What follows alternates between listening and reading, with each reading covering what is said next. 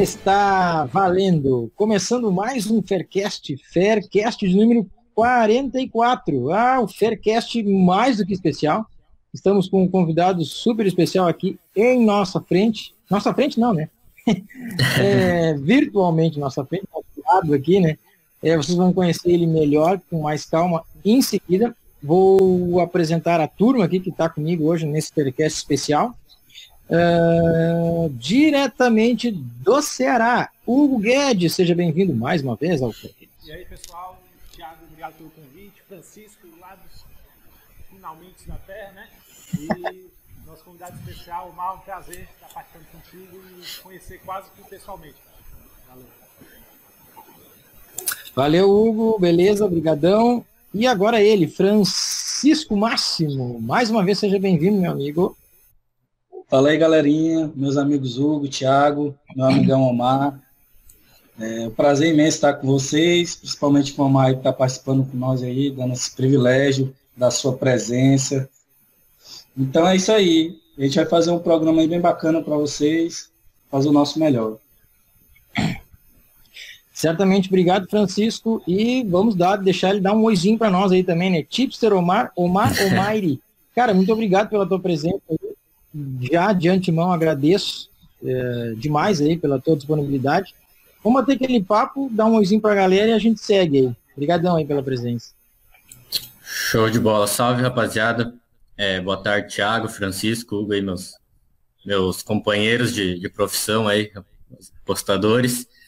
É, obrigado, agradeço também pelo convite, né? É o primeiro podcast que eu estou participando é, diretamente sobre apostas esportivas, esse, então é, participei de alguns outros podcasts Eita. sobre outros assuntos, mas sobre apostas aí estou estreando hoje aí no Faircast. Obrigadão de novo pelo, pelo convite aí, bora trocar uma ideia aí sobre aposta, futebol, sobre o que vocês quiserem. Bacana, que honra, hein, pessoal? Que honra para nós. Primeiro podcast sobre responsabilidade. Ele. É verdade, responsabilidade. Que honra, eu acho. Que maravilha. Vamos lá. Vamos lá, então. É, passando, pessoal, o cronograma aqui do nosso Faircast 44. Nosso, você que nos ouve já é nosso ouvinte assíduo aqui no Faircast. Se você não é, faça como Eric Feitosa. Eric Feitosa é nosso assíduo ouvinte aqui toda semana nos ouve, isso a gente já sabe. Então, semanalmente estamos aqui com vocês. Esse é o 44º Faircast. Vamos para os temas que vamos abordar neste programa. Vamos falar de múltiplas, exatamente. Múltiplas valem a pena? Quase que é um, um quadro polêmico, mas não é. É uma pergunta que a gente vai discorrer aqui um pouco mais sobre ela, se vale a pena múltiplas. Depois a gente tem as nossas já tradicionais dicas de filmes Netflix. Aliás, é, hoje filmes barra livros, né? A gente vai estar tá trazendo também é, algumas dicas aí para você também de livros, os nossos, é, além dos nossos filmes do Netflix. E a gente vai depois para o quadro polêmica. A pergunta você sempre fica sabendo depois, no decorrer do programa, a gente faz o suspense aí, é justamente é, de propósito, né? Para que vocês fiquem atentos aí, prestando atenção que sempre é uma pergunta muito polêmica aí é, que a gente debate e hoje não é diferente. Olha, hoje está tá pesada a coisa aqui, vocês vão gostar. E aí a gente vai para um quadro que o, o, olha, vai ser uma surpresa para o Omar aqui, mas é de propósito, é para pegar ele assim, ó, sem pensar muito. É um quadro bate-ponto, toma lá da cá, tipo aquele toma lá da cá, sabe?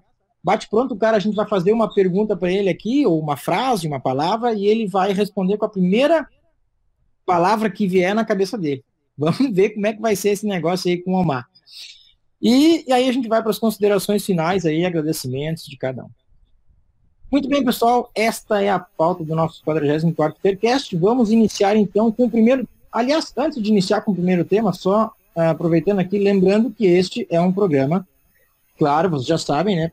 É, patrocinado, o apoio, toda aquela coisa da Betmotion. Uma das melhores casas de apostas aí para o apostador brasileiro, mais de 300 mercados, você já sabe. E você pode fazer é, no link da descrição do vídeo aqui também no nosso canal do YouTube, a gente vai deixar é, descrito bem certinho como você entra na Betmotion, como você pode acessar a casa, fazer seu, fazer seu cadastro lá e, e o depósito que você fizer, você vai estar ganhando 150% de bônus. Esse é o, é o presente aí do Faircast para você que nos ouve.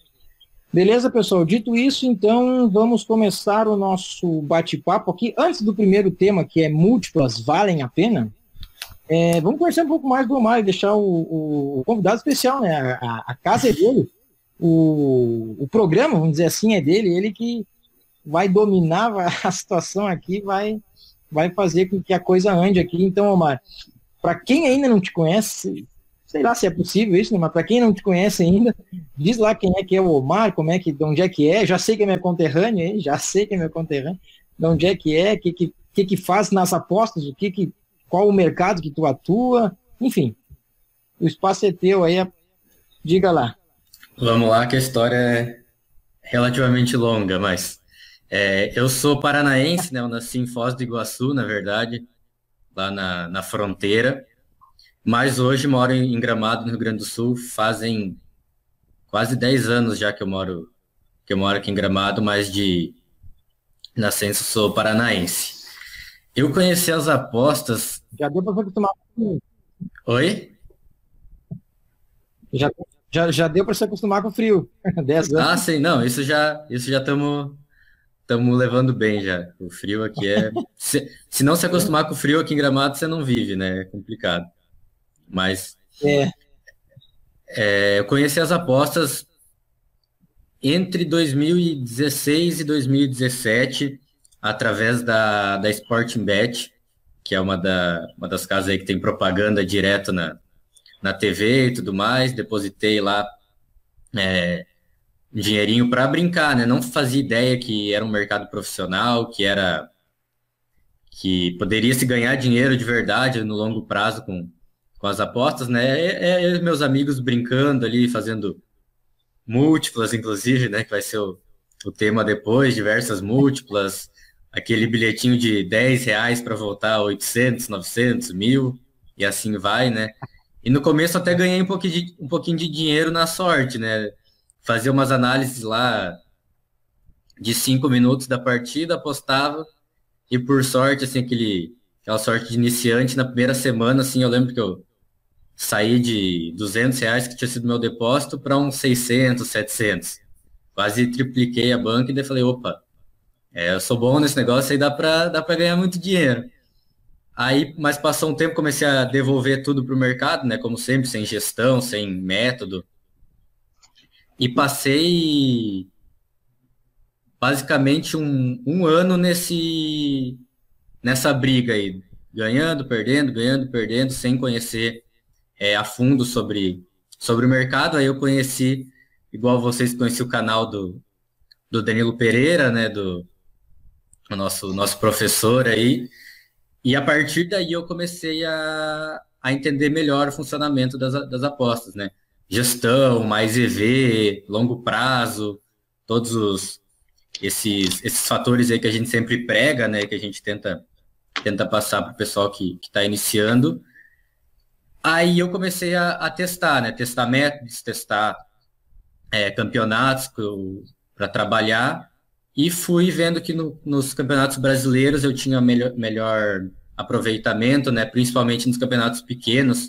É, eu trabalho muito com, alguns campeonatos aqui do Rio Grande do Sul, por exemplo, é, segunda divisão do Gauchão, Copinha Gaúcha, é, Série C, Série D, mas faço um pouco de tudo, assim, no Brasil, Série A, B também mas foi onde eu vi que eu tinha mais é, mais lucro no, num volume bom de apostas, né? A partir daí eu criei meu canal no Telegram, criei um Insta relacionado a diretamente a apostas e fui mostrando meu trabalho, tudo de forma gratuita, né? É, chamando o pessoal para o canal, fazendo conteúdos, artigos e tudo mais, até que comecei a ficar um pouquinho mais, o pessoal começou a me conhecer, fiz uma mentoria com o pessoal do QA, que me ajudaram a, a, a me, me, divulgar também, né? E a partir daí foi, foi só crescendo, né? O pessoal foi, foi entendendo bem meu trabalho, foi dando um pouco mais de valor é, que eu fazia e no final do no final do ano passado eu criei o meu final do ano passado para o começo desse ano eu criei meu serviço de tips é, focado no focado no futebol brasileiro mas focado no futebol brasileiro e no mercado europeu, né? Que a diferença entre o mercado europeu e asiático, né? Muita gente não entende, mas é, o meu foco é no mercado europeu no momento, né? É algo que eu quero me especializar com certeza no, no mercado asiático, foi porque eu vejo que é algo que está chegando a hora assim que não vai mais ter para onde correr. Então, o mercado asiático, acredito que logo logo vai ser o, o, o foco geral assim dos apostadores brasileiros, como eu acredito que seja já em outros países mais avançados na questão das, das apostas, né? E Só hoje quem é, e eu, quem eu... sabe aí é o rei do empate, né, Matos? Que tu não gosta de vitória nem de derrota, é empate, né, que é o negócio. Isso, e, e, hoje, que eu, inclusive eu ia falar no, no meu Telegram gratuito, eu estou testando um método de empates, onde estou fazendo com, com uma stake fixa, unidade fixa, apostando num método somente em empates, que era um mercado é, muito pouco visado, né? Dificilmente você vê alguém é, apostando empate ou precificando empate. E eu fiz isso, estou compartilhando tudo de forma gratuita no, no meu Telegram, justamente para o pessoal é, ver comigo se dá certo, se não dá, quais os, os campeonatos que a gente pode extrair valor desse, desse mercado. E o começo foi muito animador, inclusive, com, é, se não me engano, eu fiz 31 apostas, é um, um valor, um volume pequeno ainda, mas com 17 unidades de lucro, né? É, uma porcentagem de acerto de, de 50% em, com uma odd média de 3,18, acredito que, que está. Então, é um começo assim animador, mas eu quero validar pelo menos umas 100 entradas para já ter uma base melhor assim disso. Sim, sim, tá certo. Pô, que interessante, hein? E, e esse, esse método que tu tá desenvolvendo é, do empate é, é, é no FT, né? FT, FT. Só odd de 3 para lá, né, uma vez que eu não tô vendo. tô acompanhando o teu trabalho lá da questão do empate lá no grupo. São odds muito legais, Thiago. É, Isso, a odd mínima que é, eu trabalho eu, eu, é 3. Eu, ia, dizer, imagino. É, eu ia dizer, imagino que a odd seja alta, né? Porque. é, empate geralmente vai fazer esse tipo de odd, mas uma postagem de acerto muito alta, né? Pra esse tipo de... Pois é, pois é, muito alto. O já fez parte também. Vocês querem fazer alguma pergunta? Você também já fez parte do Querem grupo, fazer né, alguma do RTB, né? Passar um tempo lá. Hoje trabalha com o Vinícius Veiga, né? Fazendo também, né? Isso, eu, eu, participei de um tempo da, da RTB, né? Rio Trader Brasil, no, no serviço de serviço premium lá deles. É, acabou não dando totalmente certo, algumas diferenças de pensamentos, daí eu resolvi sair, mas mas tudo certo, né? Sem, sem problema nenhum, acontece, né? Como qualquer outro trabalho. Normal. E agora eu escrevo, eu escrevo Pix no site do Veiga Curte, do, do Vinícius Veiga, que é, que é o apostador focado em esportes americanos. Acho que ele até, ele até participou aqui do programa com vocês, né? Sim, então eu, sim, sim. Eu estou escrevendo Pix lá sobre do futebol brasileiro.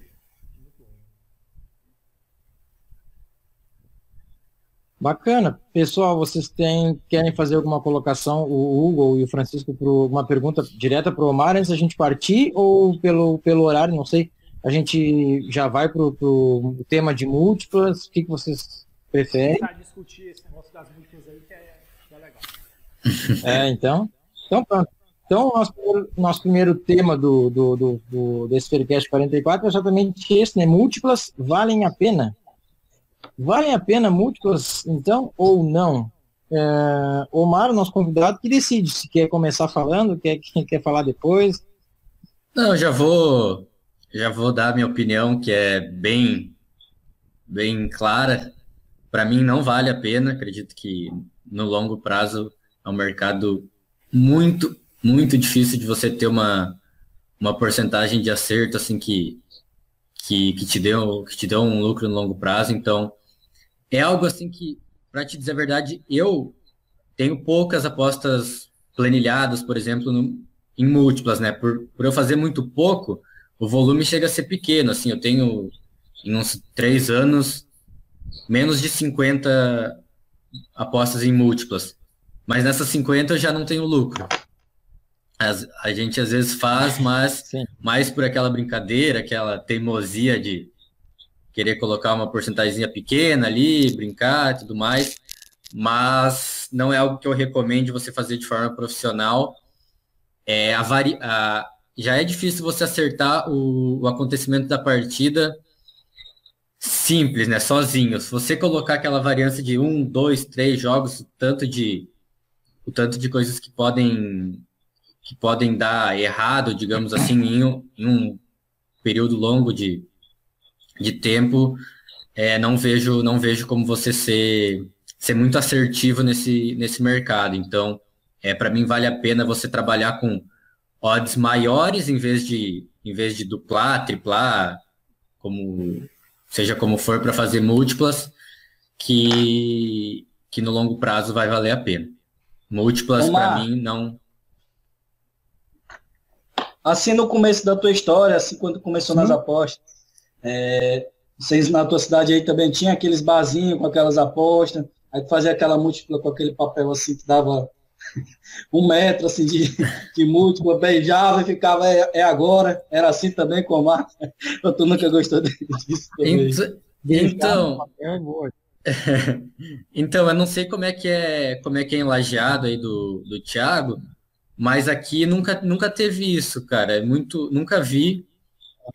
Uma vez ou outra, assim, eu, eu ouvi falar de um, de um cara que fazia pelo celular, mas que pegava pegava de outro estado, assim, era um cara do Nordeste que, que oferecia as odds e tudo mais para fazer o bilhete, mas aqui nunca teve isso, assim, algo que é realmente muito fraco em relação ao, ao Nordeste, por exemplo, é, banca física você não vê, maquininha, próprio própria aposta assim em si do pessoal conhecer as casas, é, a maioria não conhece, então por sorte eu não, não, não comecei nesse nesse Aqui, Omar, aqui no Pará, né? Aqui praticamente toda a rua. vai num barzinho ali, tem uma múltipla, aí a galera bota aquela TV zona, 50 polegadas, para a galera tomar uma. Já, o cara já aposta também. o cara já aposta tomando uma. O cara perde, bebe, e faz aquela múltipla grande ali, e tu vê nego, olha, a rocha no dia todinho. Aqui e muita gente começa aqui assim, né? Não, aqui no Nordeste é só o que tem. Mas é muito mesmo, é muito mesmo. Aqui também é desse jeito. Na cidade que eu moro, aqui que é uma cidade 40 quilômetros de Fortaleza, é, tem, deve ter uns 60 mil habitantes, mais ou menos, 60, 70 mil habitantes. Cara, é muito, mas é muito mesmo. Se, você, se, se eu for calcular, cara, acho que em todo bairro tem duas ou três. é, de vez em quando o nego não some aí, não, Hugo? O dinheiro dessas bancas aí da galera. Ah, acontece muito. Inclusive, um, um amigo meu eu perguntar se eu não queria, na época dessa, tu é doido, mano. Vem um, vem um desgraçado e acerta uma hora de mil, uma hora de dois mil, aí vai. Não dá. Não Porque. Dá Cara, essa eu, eu citei. Múltiplas, essa questão das múltiplas, é, ela é bem, bem delicada, né? É difícil você você afirmar, é difícil você pregar verdades dentro das apostas esportivas, né? É, acho que é um cuidado, porque sempre é impossível até alguém fazer. E sempre tem um cabrinha que vai lá e consegue no final, né? É, é, então, mas eu, eu vou muito pro, pro pensamento do Omar. É, não é algo que, é, que me atrai mais. É algo que me atrai mais. Eu já fiz, claro, como todo mundo. É, matematicamente é muito difícil você já encontrar valor. Né? Matematicamente é muito difícil você encontrar valor. E, e você, você encontrar vários valores e, e cara, é, é, complicado, sem contar também que a, a parte profissional das apostas ela faz com que nós tenhamos uma, uma série de cuidados, né? Por exemplo, questão do juiz é um, você quanto menor o juiz, né, mais é, mais valor talvez você encontre. É, portanto, que a, a, a, a Suribex, né, que chamam, que é quando você consegue encontrar ali uma, uma aposta sem juiz, em, em casos diversas, é onde você vai conseguir ser lucrativo, sem sombra de dúvida, né, como se tivesse o cara ou coroa, com pagando 2,10 em um e 2,5 em outro, mais ou menos isso. Então, quanto menor o juiz, mais fácil você é, encontrar valor. Se você pegar múltipla, cara, você, além das suas odds, o juiz também vai aumentar, entende? Não adianta. O, juiz ali que é de, de 3%, 4%, ele vai, ele vai se multiplicar várias vezes, dependendo. Então, fica muito difícil, cara, você ser lucrativo. Existem propagandas aí é, que dizem que, que, é possível ser camaradas que dizem ter registrado é, a lucratividade em, em mas eu, eu acho muito difícil. Pode ser que ainda tenha, mas se for para eu recomendar um, um caminho para alguém, é, se a múltipla estiver na esquerda, vai para a direita, e se a múltipla estiver na direita, vai para a esquerda. É, você tocou num tema Já, bem. Vou só falar que você tocou num tema bem, bem importante, que é essa questão do juice mesmo, né? Que cada, todos, todos os jogos, todas as linhas, qualquer mercado que você for apostar, vai, vai ter a margem da casa. E você fa fazendo múltiplas, escolhendo vários jogos, esse juice só aumenta, só aumenta, então a, a, a margem da casa é, é ainda maior e é um, é um outro motivo muito importante, você citou, acabei esquecendo de falar na, na primeira parte, mas é um dos, um dos principais, inclusive, de, do porquê é difícil você ser lucrativo em múltiplas. A margem da casa que ela puxa nesse, nesse tipo de aposta é muito alto, muito alto mesmo. Então fica cada vez mais complicado. E é importante citar que é, apostas elas estão diretamente relacionadas com matemática. Não adianta. A matemática ela faz parte. Ela faz parte. Então, não é achismo, essa questão do juiz, tá? do valor, não é achismo, é matemática. Se, quanto maior o juiz da casa, a margem da casa, é, mais difícil é de você encontrar valor. Se é mais difícil, amigo, você pega aí três, cinco, cinco jogos, cada jogo tem uma margem de 4, 5% para casa. Ei, meu amigo, é, é muito, viu? É muito. É. Francisco, Só... ia falar? Sim, questão sobre as múltiplas. Quando a gente fala em múltiplas, pelo menos para mim, lembra muito, acho que, acho que 70% dos apostadores lembra muito do meu início, de como a gente conhecia as apostas, né?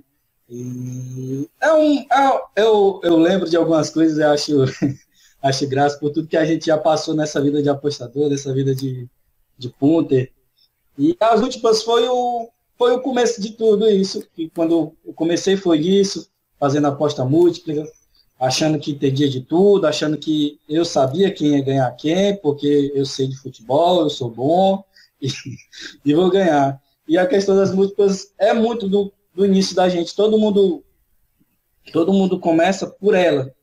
Querendo ou não, quase todo mundo que entrou na, nas apostas esportivas começaram por ela.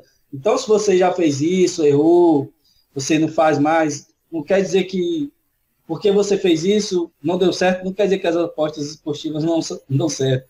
É só esse método das múltiplas que a gente aprende e entra erroneamente nesse mercado, às vezes, a maioria de nós, mas não é isso. Se a gente vê tanto de múltipla, por exemplo, eu vou falar uma múltipla básica aqui, uma múltipla com cinco times, você bota lá, e tem muita gente boa em palpites, só para você refletir, você que está ouvindo a gente aqui no podcast, no YouTube. É, às vezes a gente acerta quatro, cinco palpites lá daquela múltipla, aí a gente só erra por um. Isso aí é normal, gente. Em múltiplas, ah, eu errei só por um, errei só por um, vou continuar, vou continuar fazendo que uma hora vai dar certo. Você vê o tanto de dinheiro que você colocou, às vezes 5, 10 reais, você colocava lá. Se você tivesse botado 5 em um, cada um palpite daquele, quanto você já teria lucrado, era muito mais, valia muito mais a pena do que a gente continuar insistindo nas múltiplas, né? E, e é, as múltiplas são matemáticas, gente. Cada vez que você coloca um evento sobre o outro, você está multiplicando esse evento e diminuindo a probabilidade dele acontecer. Ou seja, se evento, se você tiver um evento já com valor multiplicado com outro evento com valor, não quer dizer porque os dois eventos têm valor, se você botar numa dupla, numa tripla, quer dizer que o resultado disso vai ter valor. Nem sempre. 90% das vezes não vai ter. Então, é, as apostas esportivas, é, ela vai de contra as múltiplas, porque as múltiplas só são boas para as casas de apostas. Só são boas para elas, para ninguém mais.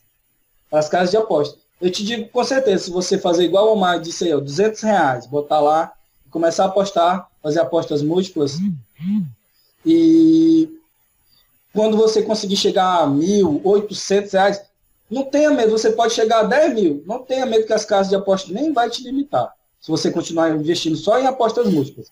Pode ter certeza, ela não vai te limitar, porque ela sabe que uma hora ou outra, isso daí tudinho, essa chance de sorte vai cair e, meu filho, não tem como ser é, só lucrativo com aposta em múltiplos. Você pode ser um apostador recreativo, enfim, seja um outro assunto, mas pode fazer aposta em múltiplo? É proibido, nunca mais faça na sua vida? Não, não é bem assim. Mais fácil de uma forma recreativa, numa forma onde você vê que tem bastante eventos propícios, quando tem campeonatos europeus, aqueles campeonatos, assim, quando tem bastante oportunidades. Não quer dizer que é proibido, mas para você ser lucrativo a longo prazo, não é esse caminho. E, e, quando a gente fala e quando a gente fala que, que não é lucrativo no longo prazo, é, normalmente tem muitos, pelo menos para mim, às vezes chegam, né, algum, alguns iniciantes, pessoas que estão começando. Ah, mas eu estou apostando em múltipla faz um mês, faz dois meses, e olha aqui, eu estou ganhando dinheiro. Tô mas quando. E não é impossível ganhar dinheiro com múltiplas, não, não é isso que a gente está falando. Tem pessoas que vão fazer uma múltipla lá, colocar 10, 20 reais e ganhar 2 mil, 3 mil, 4 mil, 5 mil, 10 mil. A gente vê coisas absurdas que, que já bateram é, de 10 jogos, enfim. É impossível? Óbvio que não.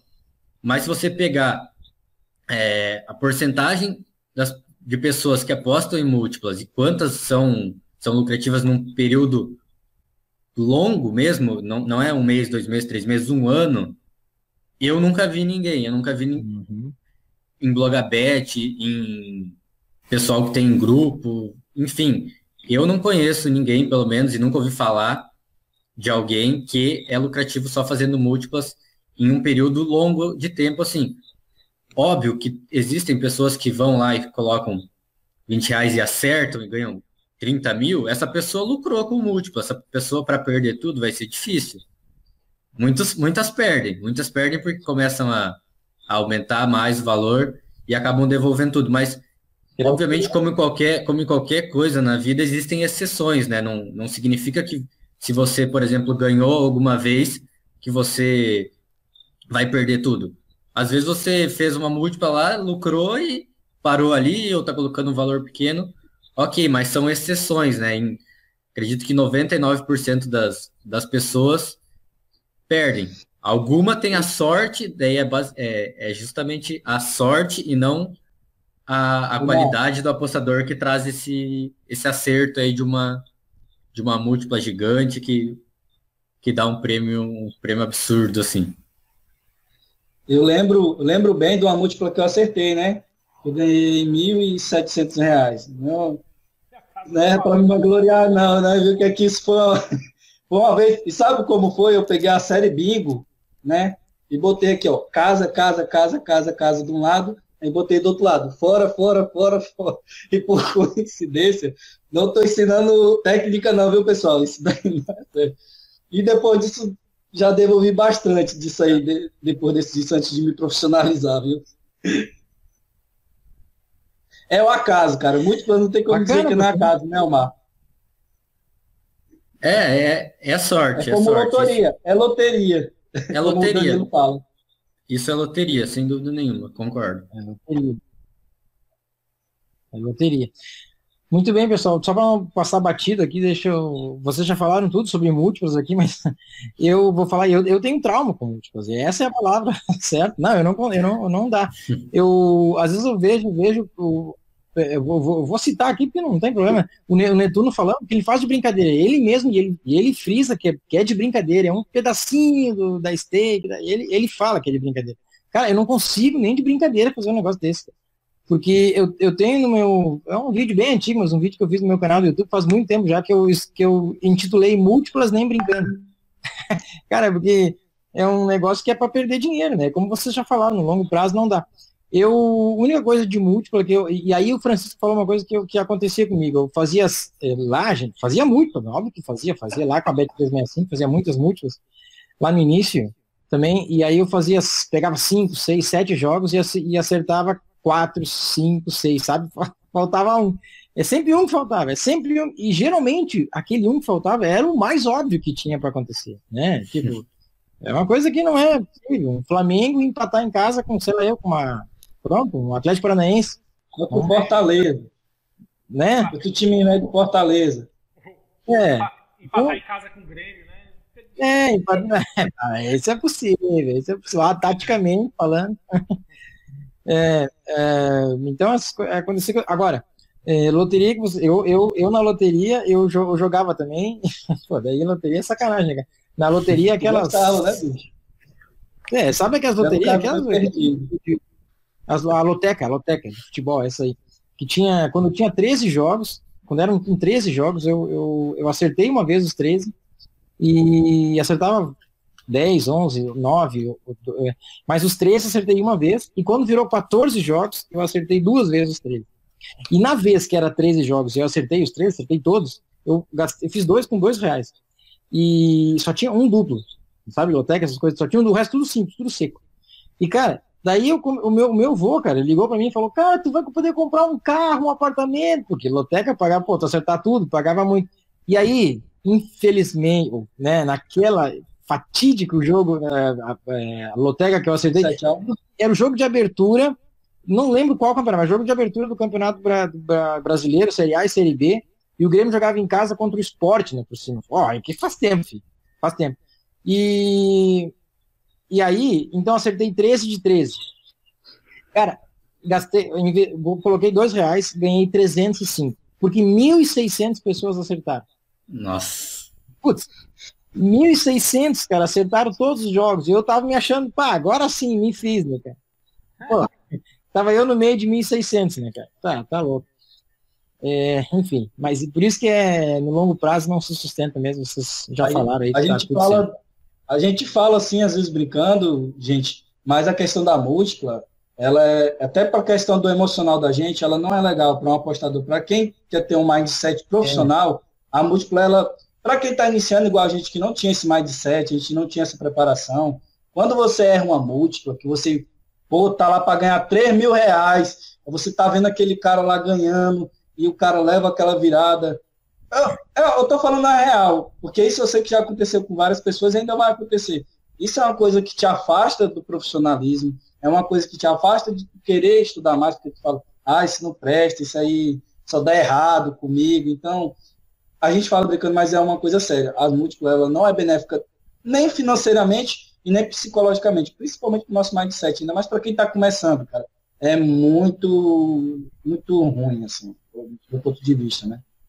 Eu queria fazer um adendo é, sobre, sobre múltiplas, no caso, as duplas, que é, que é, um, é um. Eu já vi pessoas discutindo esse tema, e eu conheço, eu, eu, eu, eu utilizo desse método às vezes, e conheço pessoas que fazem também, mas especificamente no mercado europeu.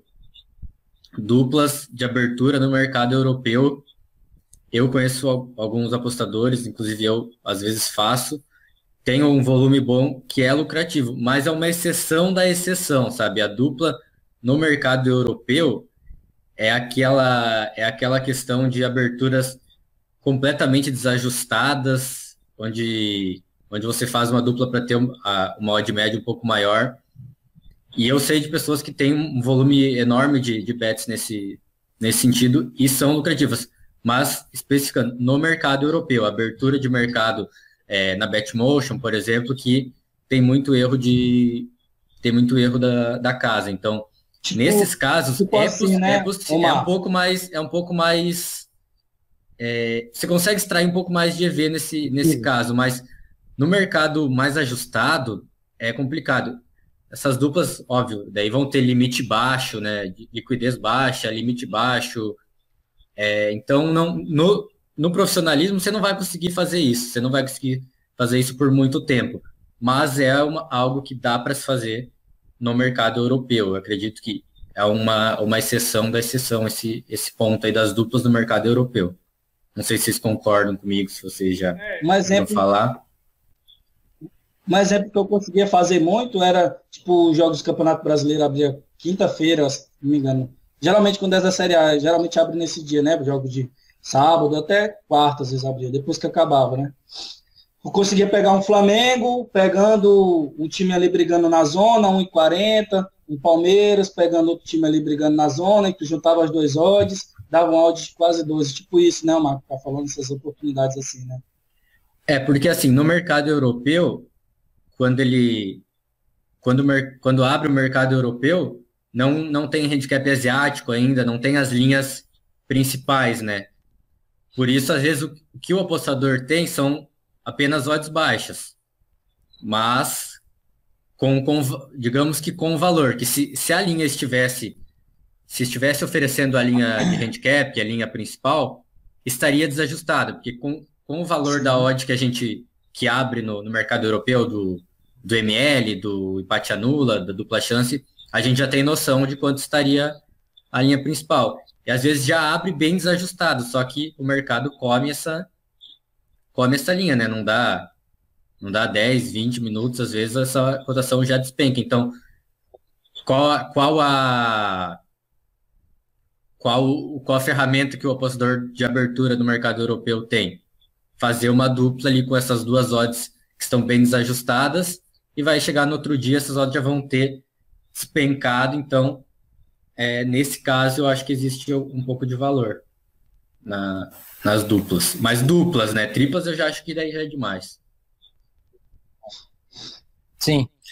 Beleza, pessoal, vamos lá tocando então o nosso programa aqui. Falamos de múltiplas, vale a pena ou não, acho que ficou bem claro aqui. É, a, nossa, a nossa posição né, no longo prazo. E, então vamos para frente. Agora, o nosso segundo item do, da nossa pauta de hoje aqui é dicas de filmes ou livros, né? Então, umas dicas de filmes Netflix, depois a gente traz também alguns, alguns livros aí. Vamos lá, dicas de filmes Netflix. Pessoal, a gente está passando aí, o pessoal que nos, que nos acompanha aqui, você que nos ouve semanalmente aqui, a gente está fazendo isso já há um, há um tempo, essas dicas de filmes Netflix, aí toda, toda, todo o Faircast que a gente grava.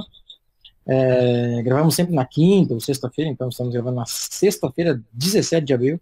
É, a gente passa dicas de filmes Netflix. Eu vou começar então é, com a minha dica de filme Netflix. Na verdade, não é um filme, é uma minissérie. É, Maradona no México. Não sei se vocês aqui já assistiram ou não, mas olha, é muito legal. Eu achei que ia ser, sabe, não ia ser aquela coisa, mas é muito legal mesmo, bem interessante. O que faz um ídolo, um, um cara, um cara muito conhecido no meio do futebol. O que, que pode fazer um cara num time desacreditado que era a, a, o Dourados de Sinaloa, que é o time que ele foi treinar. O Maradona no México conta a história então do Maradona, que resolveu ir para o México, a cidade de Culiacán, né? É, onde ele lá ele foi treinar o Dourados de Sinaloa. Time esse que quando ele pegou estava em último lugar com três pontos na classificação geral do Campeonato Mexicano uh, no ascenso, né?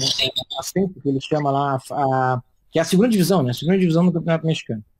Aí Maradona chegou para treinar o time e pronto. Aí vocês vão ter que assistir para ver o que, que aconteceu. Uh, são sete episódios, bem, bem 35, 40 minutos, 35 minutos cada episódio. Uma temporada só com sete minissérie. E, e, e, assim, é interessante porque o Maradona foi pro. E ele, assim, escolheu, né? Ele escolheu ir para o México treinar o Dourados. E, e, esse time do Dourados, que é da cidade de Culiacán, é a cidade que é conhecida pelo narcotráfico. Aí o Maradona vai para o México, né, na cidade de Culiacán, que é, que é reconhecidíssimo por, pelo narcotráfico. O que, que vai pensar, né? o, histórico do Maradona. E aí tu pensa, pô, o cara, o cara vai lá porque ele, né, pô, pegou o Dourados, o último lugar. Pra, que time, da onde é que ele tirou esse time? Pra, e aí, claro que no, na, na minissérie conta, para treinar um time que está em último, mas no México, que é na cidade que é do narcotráfico, do narcotráfico, do, do El Chapo Guzmán, né? É, o, o, agora, na verdade, na época era 2018, era o El Chapo Guzmán, agora já é o filho dele que está no, no, comando lá, no narcotráfico, e aí, e aí tu, tu pensa, pô, o que, que o Maradona vai fazer? E olha, vale a pena assistir para vocês verem o, o, resultado que, que dá isso, que, que, que a influência, a pessoa do Maradona fez lá, no time, na cidade em si. É bacana. Aí fica a dica então para vocês, Maradona no México, está é, disponível no Netflix, facinho de ver, rapidinho, em três dias, três dias eu assisti, sete episódios, né? Então foi curto. E é isso aí, pessoal. Essa Tempo fica não tá faltando. Netflix. Oi? Tempo não vai faltar para a galera, né, Thiago? Ah, não vai faltar, né? A gente está aí na, na tão famosa e falada, enfim, infelizmente quarentena, estamos, seguimos na quarentena, então tempo não falta. Uh, vocês têm alguma outra dica de filme de Netflix se vocês queiram passar? Ou mesmo livro? Eu sei que o Omar estava querendo, parece, sugerir livro, né? Fica à vontade, Omar. É, então, é, o, o ponto é que eu assisto muito, muito, muito pouco filme na, na Netflix. Filme é algo que eu praticamente não, não paro para assistir, mas eu assisto muita série, documentário, enfim. E, e eu vou aproveitar, você citou essa do Maradona relacionada a futebol. Eu não sei se já foi estado aqui alguma outra vez, porque ela está bem famosa, mas é, eu gostaria de indicar a série do Sunderland. Na verdade, é um documentário do Sunderland, quando ele, ele é rebaixado para a Championship, né? Estava na primeira divisão e foi rebaixado.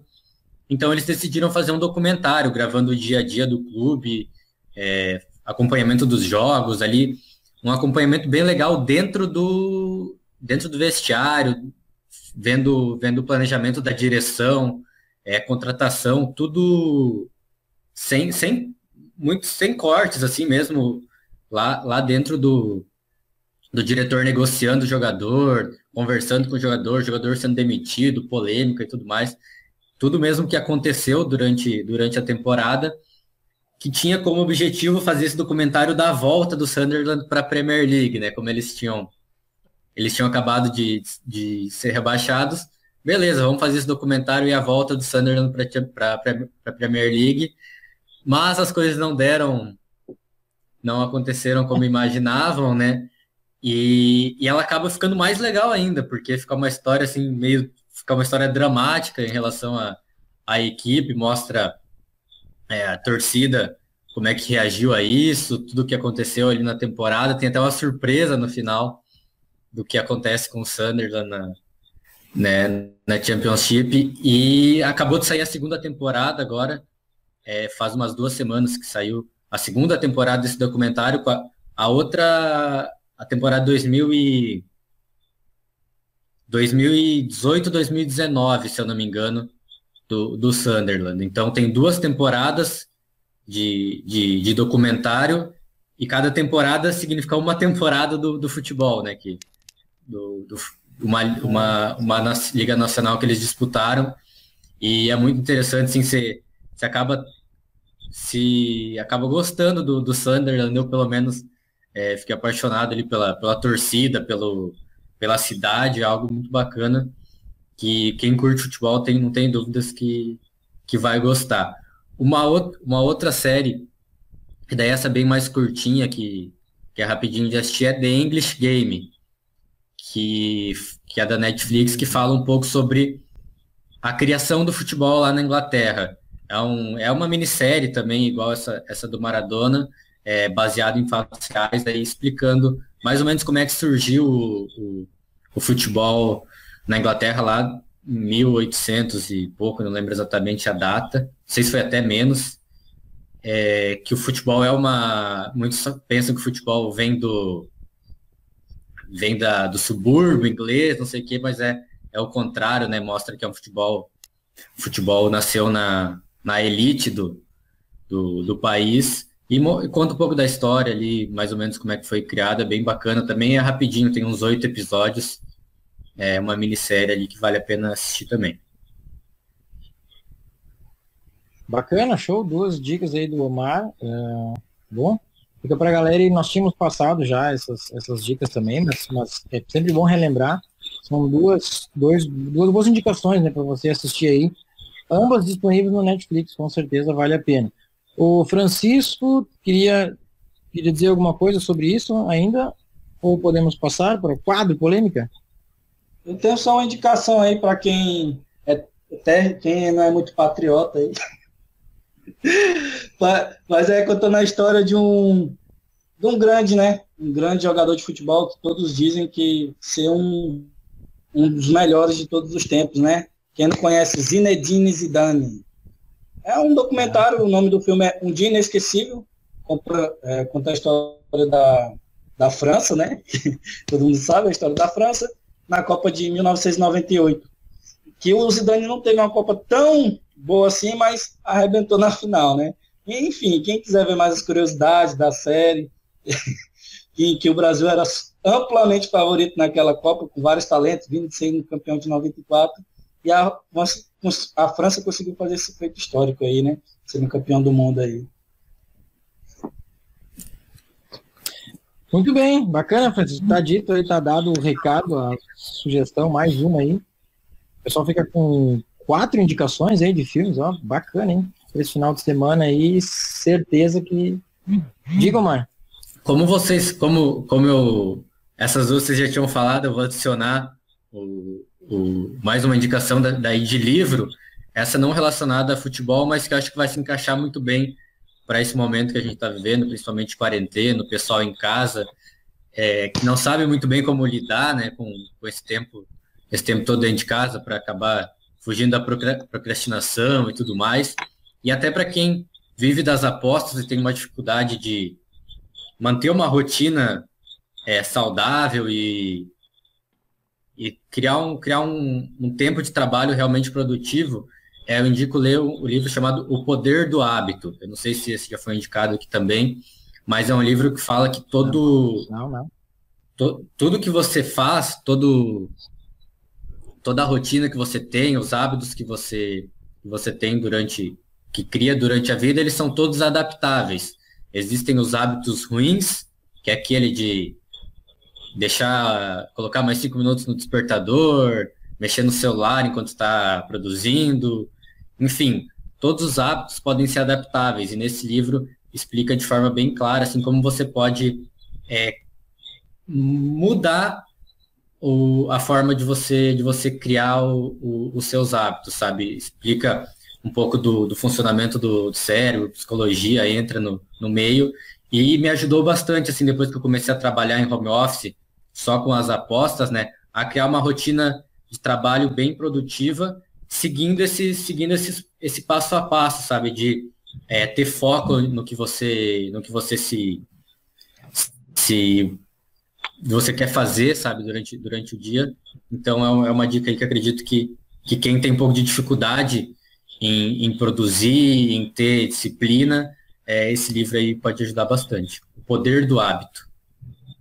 Boa, eu vou ler. Bacana.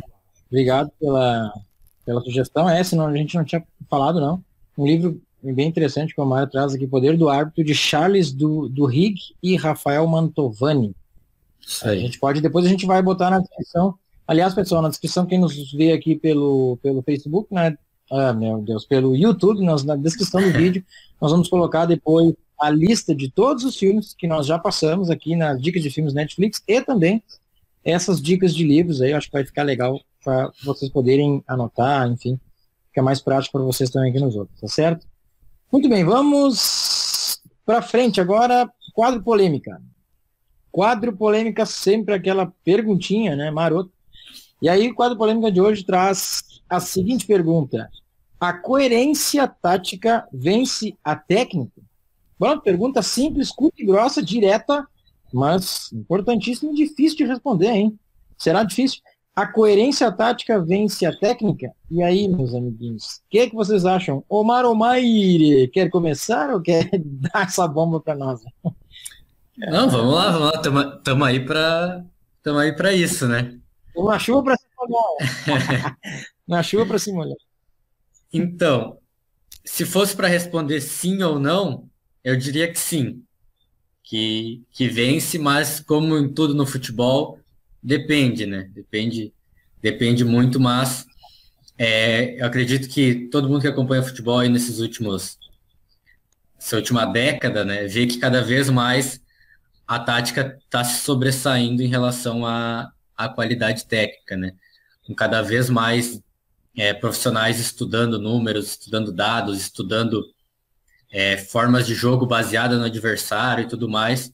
é, quase que vira algo. O futebol está virando mais, cada vez mais matemático, cada vez mais é, onde, os, onde os estudiosos levam vantagem ao apenas o, o talento, né? Então, eu acredito que sim, que com o tempo a gente vai ver cada vez mais isso. É um exemplo claro que a gente que a gente vê é o futebol brasileiro, né? O, a própria seleção brasileira que tem tido muita dificuldade ultimamente para desempenhar um bom futebol contra os europeus, que, que tem uma que tem um modelo de jogo na seleção pré-definido faz muito tempo. Por exemplo, você vê a Alemanha, que é um modelo de sucesso aí na, em, em, termos de seleção nos últimos, nos últimos anos e até, até de clubes também. É, você vê que desde a base tem um estudo, um estudo sobre como o profissional quer jogar, eles, desde a base eles ensinam é, as crianças lá a jogar de forma é, determinada, enquanto no Brasil, por exemplo, e na América do Sul em geral, acredito a base é muito é muito amadora ainda em relação em relação à tática e a gente vê que os jogadores chegam no profissional muito cruz. E enquanto na Europa já existe um modelo de jogo pré-definido desde, desde a base, acredito que isso está fazendo muita diferença no, no cenário europeu em relação ao futebol brasileiro, por exemplo, né? Então a técnica que, que o brasileiro tem acaba sendo acaba sendo engolida pelo, pelo, pelos, pelos, pelos estudos, estatísticas, tudo que, o, que os europeus vêm fazendo aí ultimamente.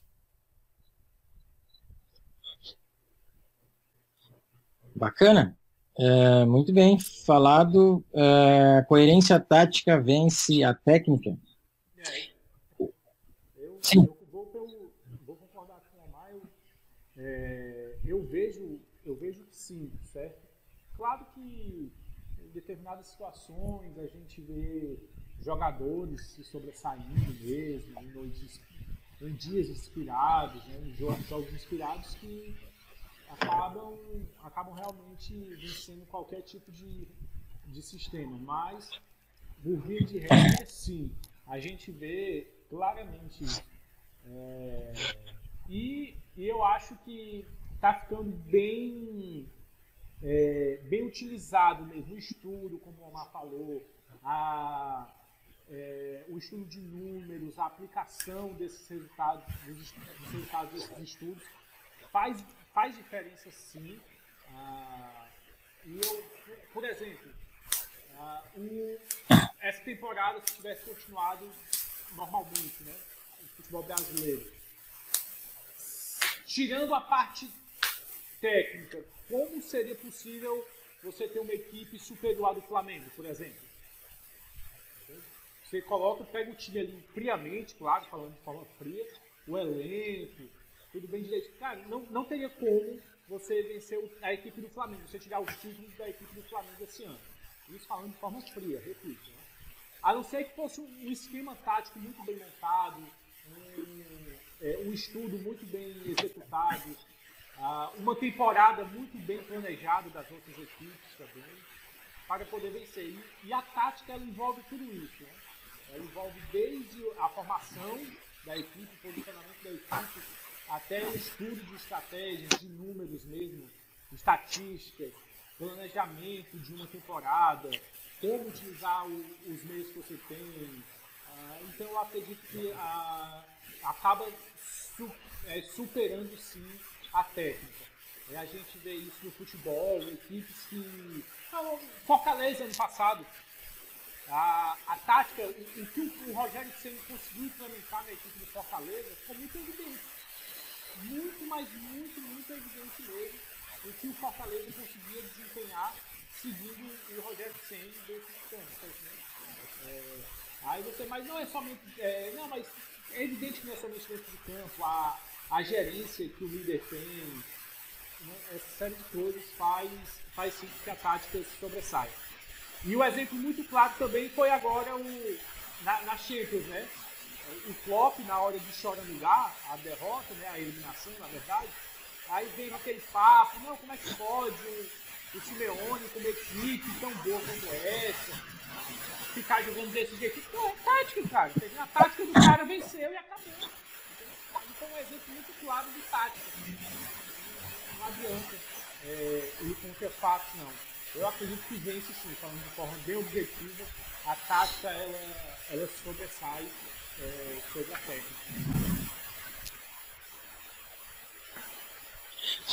Muito bem. Francisco, quer dar a tua opinião? Igual um pouco o Omar falou, depende. Depende muito. A tática e a técnica, elas são quase que inseparáveis. Quando tu vê no ponto de vista de uma equipe. A tática depende da técnica dos jogadores.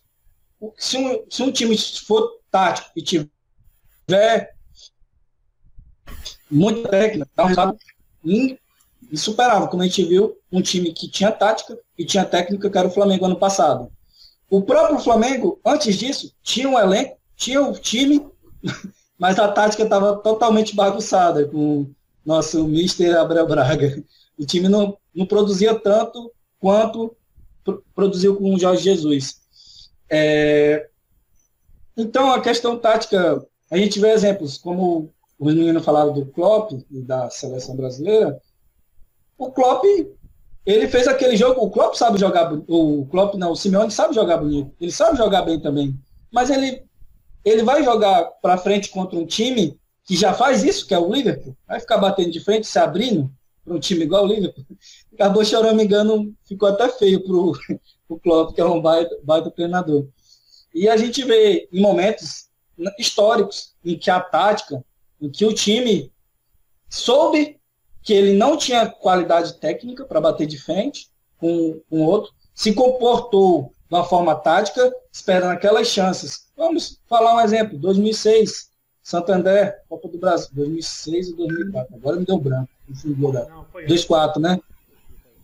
Flamengo e Santo André, os caras ficaram ali, ó, grupadinho, certinho, esperando a marcação. Quantas vezes a gente não vê um time inferior ali, ó, com aquelas linhas de quatro bem definida, às vezes até uma linha de cinco ali no meio campo, vem esperando o time para sair num, com três atacantes ali na frente, com aquele fazendo aquele bloco, porque ele sabe que o limite técnico dele é aquele. Ele não tem como bater de frente tecnicamente, ele só tem como bater de frente com aquele time superior taticamente. O jogador brasileiro daqui, ele sai muito cru taticamente, porque é aquele 4-3-3, não tem aquela Gente, o Brasil já estava quase sei quantos anos sem jogar no 4-4-2. Todo mundo 4-3-3, 4-1-4-1, que é nada mais que uma variação do 4-3-3 também. Nossa, Jorge Jesus revolucionou o futebol. Ele usou uma coisa que os brasileiros estavam se limitando. Jogar no esquema tático, variância praticamente pouca. Você vê o Flamengo no 4-1-3-2, Flamengo no 4-4-2, hora tá no 4-3-3. A gente vê esse desenho tático, a gente vê o Flamengo fazendo essas mudanças. E a gente pensa que é coisa de outro mundo, é porque a gente estava acostumado a, a ver uma tática pobre aqui no nosso país, né? O atual, o atual campeão da Sul-Americana, Independente Del Vale, para mim é um exemplo claro disso, de, de que a técnica sobre, de, do que a tática se sobressai é, a técnica. É um time que, se olhar nome por nome, é, qualidade técnica em geral da equipe não era melhor do que, o, do que o Corinthians, não era melhor que o Atlético Mineiro, não era melhor que outros, outros times brasileiros que disputaram a, a Sul-Americana. Mas o, o, modelo de jogo implementado pelo treinador, eu não lembro o nome dele agora, mas que é, é muito bom, uma revelação aí do, do, do futebol sul-americano. Se, eu se eu não me engano, ele é espanhol. Se não me engano, nem, nem sul-americano ele é, se não me engano, é espanhol o que ele, o que ele montou de, de tática para aquele time, sabendo, dos, sabendo das qualidades e dos, e dos defeitos que os jogadores dele tinham, foi perfeito. Ele botou na roda é, o Corinthians, por exemplo, que era um time de qualidade técnica bem superior ao, ao, ao Del Valle. Então, é, alguns momentos a gente consegue ver claramente que, que um time bem montado taticamente dá aula em times com um punhado de jogadores é, com, com potencial técnico, mas que não, não desempenham o futebol que, que, que deveriam desempenhar porque falta um modelo de jogo para eles, eles conseguirem dar, deixar o seu potencial no máximo. Só usando o teu próprio exemplo. Ele pegou o time bagunçado brasileiro, sentou a peia. Quando ele pegou o Flamengo, que era um time que é organizado taticamente igual ele e tem uma qualidade técnica superior, infelizmente ele, ele jogou bem ainda, jogou muito bem lá no Equador, né? Empatou, mas quando a gente viu aqui no nosso lugar que o Flamengo é um time tático, hoje o Flamengo é um time taticamente muito ajustado. E o que é a diferença dele para o Independente da Vaga? É só a questão técnica. Então, quando você pega. Por isso que eu falo, depende. Quando você tem dois times táticos, vamos dizer assim, bons taticamente, que é igual o Flamengo e o Independente da Vaga, que é um time muito bom taticamente. Tu vê que contra os outros times da chave de grupo do Flamengo, ele está sobrando também. Ele está metendo P contra os outros. Mas quando é contra o Flamengo, a gente viu que a técnica, quando elas, a tática se equiparam, a técnica, ela acaba se sobressaindo também, né? Por isso que depende muito. Muito bem. É, depende muito. Pois é.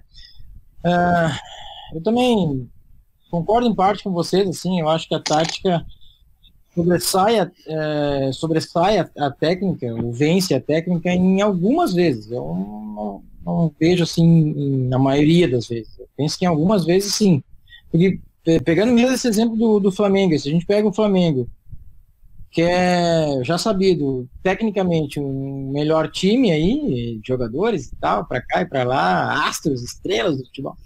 E pega, bota esse Flamengo para jogar contra um, um contra, pronto, não, qual é a técnica, ou melhor, qual é a tática que vai conseguir superar a qualidade técnica dos jogadores do Flamengo? Aconteceu ano passado, claro que aconteceu, com, algum, com algum, alguns times conseguiram sim, mas, mas percebe que foram alguns times, não foram. O Grêmio, infelizmente o meu Grêmio tomou de 5 na Libertadores, isso é lamentável, tá vendo? O, no Campeonato Brasileiro, times tomaram também, é, é assim, querendo jogar, jogando, jogando assim, querendo jogar a valer, porque às vezes parecia que entrava em campo assim meio que, né, não, sem muita responsabilidade, mas querendo jogar, fazia, vai, faz lá o, o que quer, entendeu? O ataque, o meio para frente do Flamengo, até a defesa, mas o meio para frente do Flamengo aí, é, tecnicamente, como que tu faz taticamente para segurar isso? Né? É, a gente tem que, é, tem que falar tudo dentro das suas devidas proporções, né? O, a, equipe do Flamengo, aquele 5x0 contra o Grêmio ali foi fora da curva também, certo? Aí foi fora da curva, o, o Grêmio segurou o Flamengo, ou o Flamengo mesmo segurou, não sei até certo ponto, depois o Grêmio desandou, viu a possibilidade então levou aquela, aquela situada toda. Mas a gente tem que, é, tem que falar das coisas guardando suas proporções. Você não pode é, esperar que o, que o Vasco da Gama hoje, por exemplo, é, pegue o Flamengo numa, no auge que o Flamengo, que o, que o Flamengo chegou em 2019 e, e consiga, o, o Vasco de hoje, claro, consiga segurar um Flamengo. Mas quando você, você pega um, é, um time que não tem um, um, punhado de um elenco recheado de estrelas, tudo, e, e depende somente de um ou dois jogadores, você vê muito isso na Série B, por exemplo. É, o CRB foi um exemplo disso em, 2000, em 2019, certo? O Atlético Goianiense, aquele jogo Atlético Goianiense, acho que foi. Ele jogou, conseguia jogar muito bem fora de casa, segurando ali, é, exercendo a tática definida pelo, pelo treinador e segurava equipes bem melhores mesmo, bem melhores do que ele tecnicamente. Né? Mas claro que você não pode esperar que o CRB segure uma equipe infinitamente melhor como o Flamengo. Aí a gente faz esse tipo de debate aqui, comparando é. seus devidos proporções. Ah, o CRB segurou fora não, de casa a maioria dos times na Série B em 2019. Aí você vai pegar o, o CRB e vai comparar com qualquer outro time do planeta. Não, tem que guardar essas proporções. Time ah, não, não, claro que não. Claro que não. É importante guardar e, isso. Sim, a gente pode dizer um exemplo. E eu exemplo coloco. Maior. Sim, Omar. Pode falar, Omar. E eu coloco. É, o né? Francisco tá travando. Francisco tá, travando. tá do outro lado do planeta.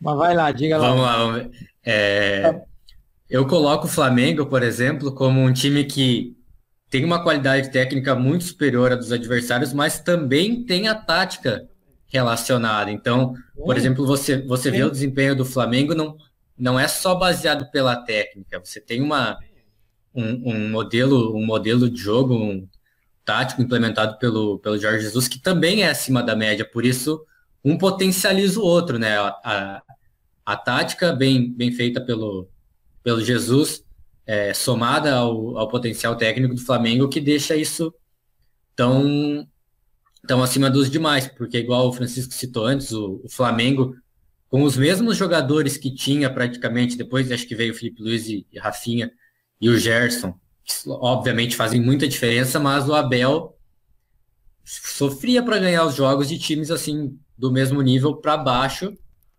Foi sofrido. Antes... Aquele, foi sofrido, realmente.